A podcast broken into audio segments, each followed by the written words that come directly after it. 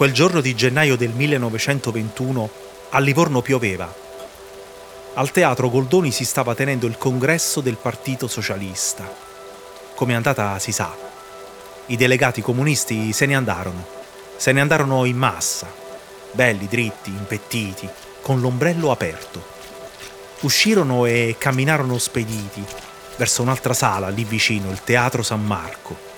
E l'ombrello dovettero tenerlo aperto perché dentro c'erano delle infiltrazioni dal soffitto. E il cielo aveva colori indecisi, ma cantarono le note dell'internazionale e fondarono così un nuovo partito, il PC. Una scissione, la più celebre nella storia della politica italiana. Ora, però, a guardar bene le cose da vicino, 13 anni prima, senza offesa, ce n'era stata un'altra di scissione. 44 persone erano uscite da un'associazione di calcio, il Milan, e si erano infilate anche loro, come i comunisti, in un posto dove in genere si davano appuntamento degli attori. Non un teatro, stavolta un ristorante.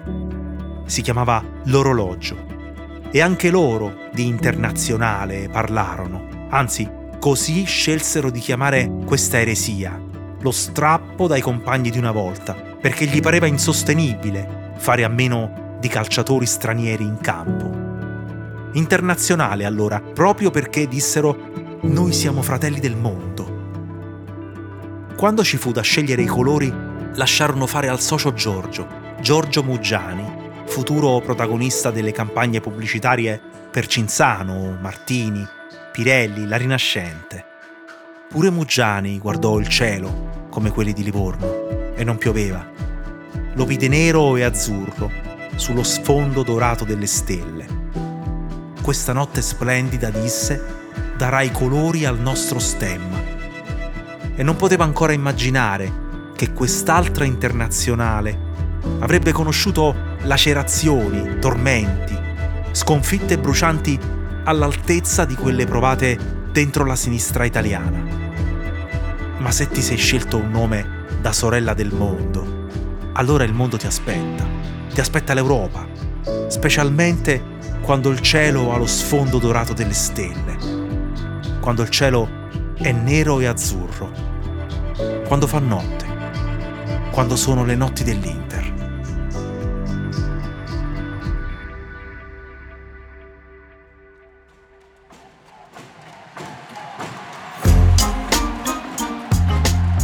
Io sono Angelo Carotenuto e questo è Rimbalzi, un podcast di Cora Media.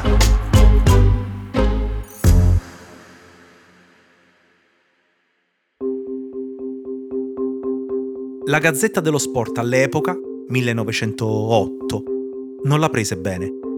Parlò di deplorevole scissura che non pochi malintesi hanno creato in seno al Milan Club. L'intenzione esplicita dei ribelli era garantire alla città una squadra di campioni, senza andare a controllare i passaporti. Al momento dello strappo, i fratelli Enrico, Carlo e Arturo Hintermann, origini svizzere, avevano sbattuto la porta, lanciando una maledizione. Il Milan, dissero, non vincerà più un campionato finché noi altri saremo al mondo. Uno è libero di crederci o no, ma dopo i tre scudetti successivi alla sua fondazione, il Milan davvero non ne vinse più per 44 anni, fino cioè al giugno del 1951, quando due dei fratelli nel frattempo erano morti ed Enrico sarebbe morto qualche settimana dopo. L'Inter, nel frattempo, era arrivata a 5. Squilli di trombe a San Siro preannunciano la vittoria finale dell'Inter. E questo gol di Lorenzi contro la Triestina dopo soli 4 minuti di gioco anticipa la certezza del successo. 7 minuti dopo, secondo gol, autore Nias e partita praticamente liquidata. Alla fine, gioconda invasione di campo da parte dei tifosi. Comincia l'apoteosi della squadra campione, per la seconda volta consecutiva vincitrice dello scudetto. Prima col Catenaccia, e quest'anno con gioco aperto, come dimostra il primato di gol segnati.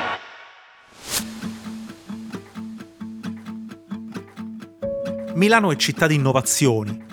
la prima centrale elettrica d'Italia, la seconda in Europa, dopo quella di Londra, portava a fine Ottocento l'energia per l'illuminazione fino a Piazza Duomo, al Teatro Manzoni, alla Scala. Giovanni Battista Pirelli avrebbe sviluppato nella sua azienda di caucciù un brevetto dello scozzese John Dunlop per dotare di gomme le ruote della bicicletta di un suo dipendente, il signor Giuseppe Lorez. Lo iscrisse al primo campionato di ciclismo su strada, da Milano a Cremona e ritorno a Milano, e quello vinse. E di quelle gomme iniziarono a venderne parecchie. Milano ha brevettato i dirigibili, il meccanismo per far correre sull'acqua agli aliscafi, lo pneumotorace artificiale per guarire dalla tubercolosi. E poi il catenaccio. E non il lucchetto, no, il catenaccio come sistema di gioco nel calcio. Siamo all'inizio degli anni 50. L'allenatore dell'Inter si chiama Alfredo Foni e con lui la squadra si rannicchiava per intero davanti al portiere, affidando l'attacco a quello che presto avremmo chiamato contropiede.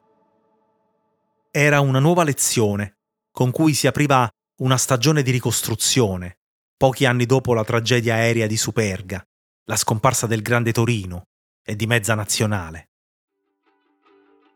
Un atteggiamento simile l'avrebbe portato al Milan Gipo Viani. Sono loro due, Viani e Foni, i seminatori di quello stile che continuiamo a chiamare gioco all'italiana, il gioco con cui Milano imbrigliò l'Europa.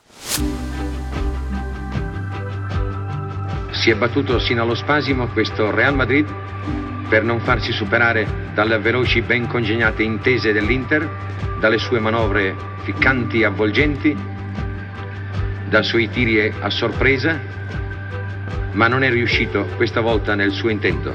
Non è valsa l'esperienza la lunga esperienza dei madrileni di ben cinque Coppe dei Campioni vinte a contrastare il passo all'internazionale che stasera sta andando ora a un minuto circa dal termine verso il trionfo nella nona edizione della Coppa dei Campioni.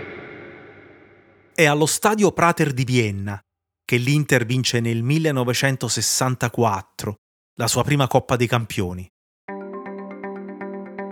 Due gol di Mazzola, uno di Milani, 3-1 contro il Real Madrid. Un mago in panchina. Così chiamano Elenio Herrera, mago, un personaggio fuori dai canoni, una mescolanza di culture, argentino di nascita, figlio di immigrati spagnoli, presto trasferiti in Marocco. Suo padre è un falegname, anarchico. Lui misterioso pure nella data di nascita. Pare che si tolga sei anni per un pezzo. Quando l'Inter lo chiama, la squadra ha vinto 7 scudetti in 52 anni. Con lui ne arrivano 3 in 4 campionati, più uno per solo spareggio. Solo fino a pochi anni prima, la critica calcistica italiana discuteva ancora se il catenaccio potesse dirsi moralmente accettabile. Herrera lo porta alle estreme conseguenze. Con gli articoli di Gianni Brera, il catenaccio è andato al potere abbiamo appurato che tre uomini in linea in difesa non bastano e che per il nostro standard atletico e tecnico dobbiamo involvere alle formule degli anni 30, quelle che ci hanno dato le maggiori soddisfazioni. Ma c'è discapito per lo spettacolo? Quale spettacolo? Ma eh, questa è veramente una storia. I molti gol non fanno mica spettacolo. In sostanza questo catenaccio che cos'è? è il calcio italiano che aggiunge un quarto difensore nella linea davanti al portiere. Si chiama libero, uno dei molti neologismi che si deve a Brera, e tutto il mondo lo userà nella nostra lingua.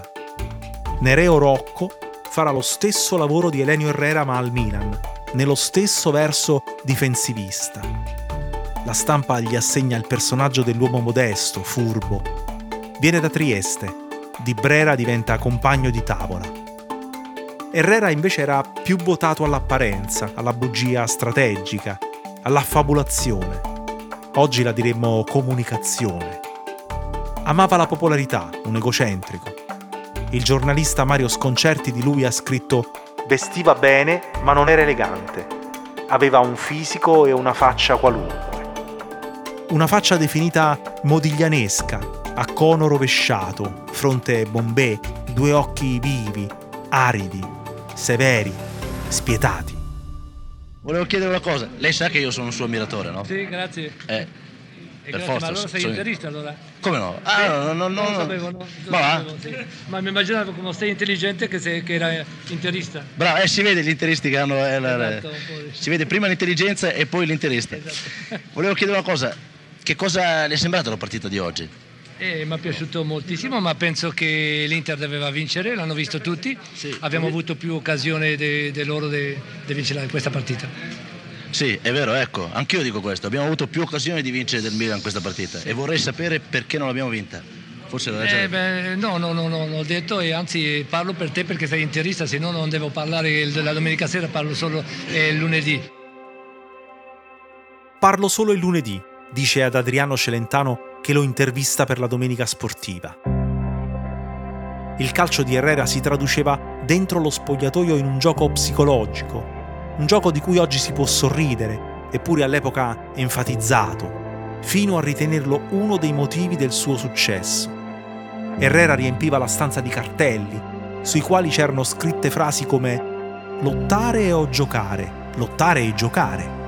Combattività sì, brutalità no. Cose così. E le sue biografie riferiscono che una volta rimproverò un giocatore. In un'intervista aveva detto Domenica si va a giocare a Roma. Herrera avrebbe voluto sentirgli dire Domenica si va a vincere a Roma. Gli aneddoti sul suo conto sono moltissimi, chissà quanti autentici. Lo hanno descritto come miope, di lui raccontano che dalla panchina non vedesse il campo perché rifiutava di mettere gli occhiali. Dicono che odiasse Mario Corso, ricambiato. Ha avuto tre mogli e sette figli. Aveva lo stipendio più alto d'Italia, 45 milioni di lire negli anni 60. I premi doppi in contratto rispetto ai giocatori. Ha inventato le polemiche con gli arbitri, con i colleghi allenatori, con la stampa. A me non mi piace prostituzione intellettuale, non mi piace. Mi piace onestà intellettuale. Dopo, non lo so, dipende dal vostro, del vostro giudizio. Però io, uguale a me, uguale a me stesso. E mi sembra che in questo momento, negli ultimi giorni, grandissima manipolazione intellettuale, ma grandissima, grandissima. Così, quando a distanza di 40 anni, sulla panchina di Herrera è andato a sedersi José Mourinho, il popolo interista ha riconosciuto un codice genetico, un eco dell'antica polvere sollevata, del corpo a corpo, di un metodo, una genialità.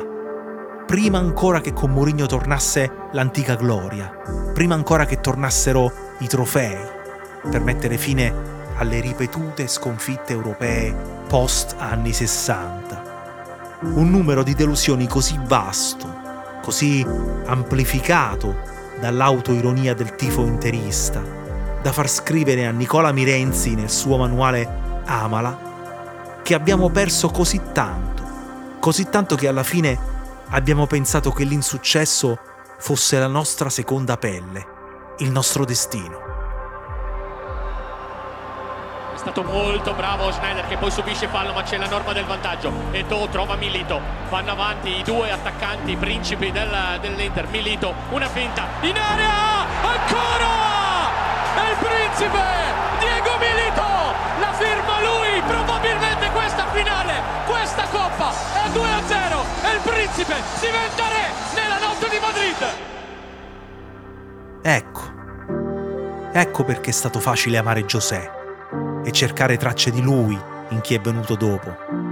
Perché Mourinho ha messo fine allo sconfittismo, senza la necessità di smantellare l'ideologia e il racconto della pazza Inter. Anzi, cosa c'è di male nell'essere matti? E matti d'amore per una storia così.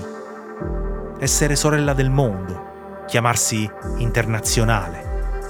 Quando il cielo ha lo sfondo dorato delle stelle, quando il cielo è nero e azzurro, quando fa notte, quando sono le notti dell'Inter. essere matti, essere matti alla maniera di Erasmo, essere la pazza Inter, sollevandosi da quella materia così meschina che siamo soliti chiamare mortalità.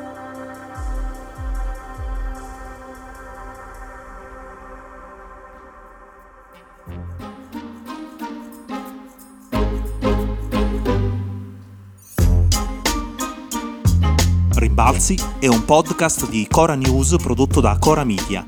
È scritto da Angelo Carotenuto. La cura editoriale è di Francesca Milano. La supervisione del suono e della musica è di Luca Micheli. La post-produzione e il montaggio sono di Aurora Ricci. La producer è Monica De Benedictis. Le fonti dei contributi audio sono indicate nella sinossi.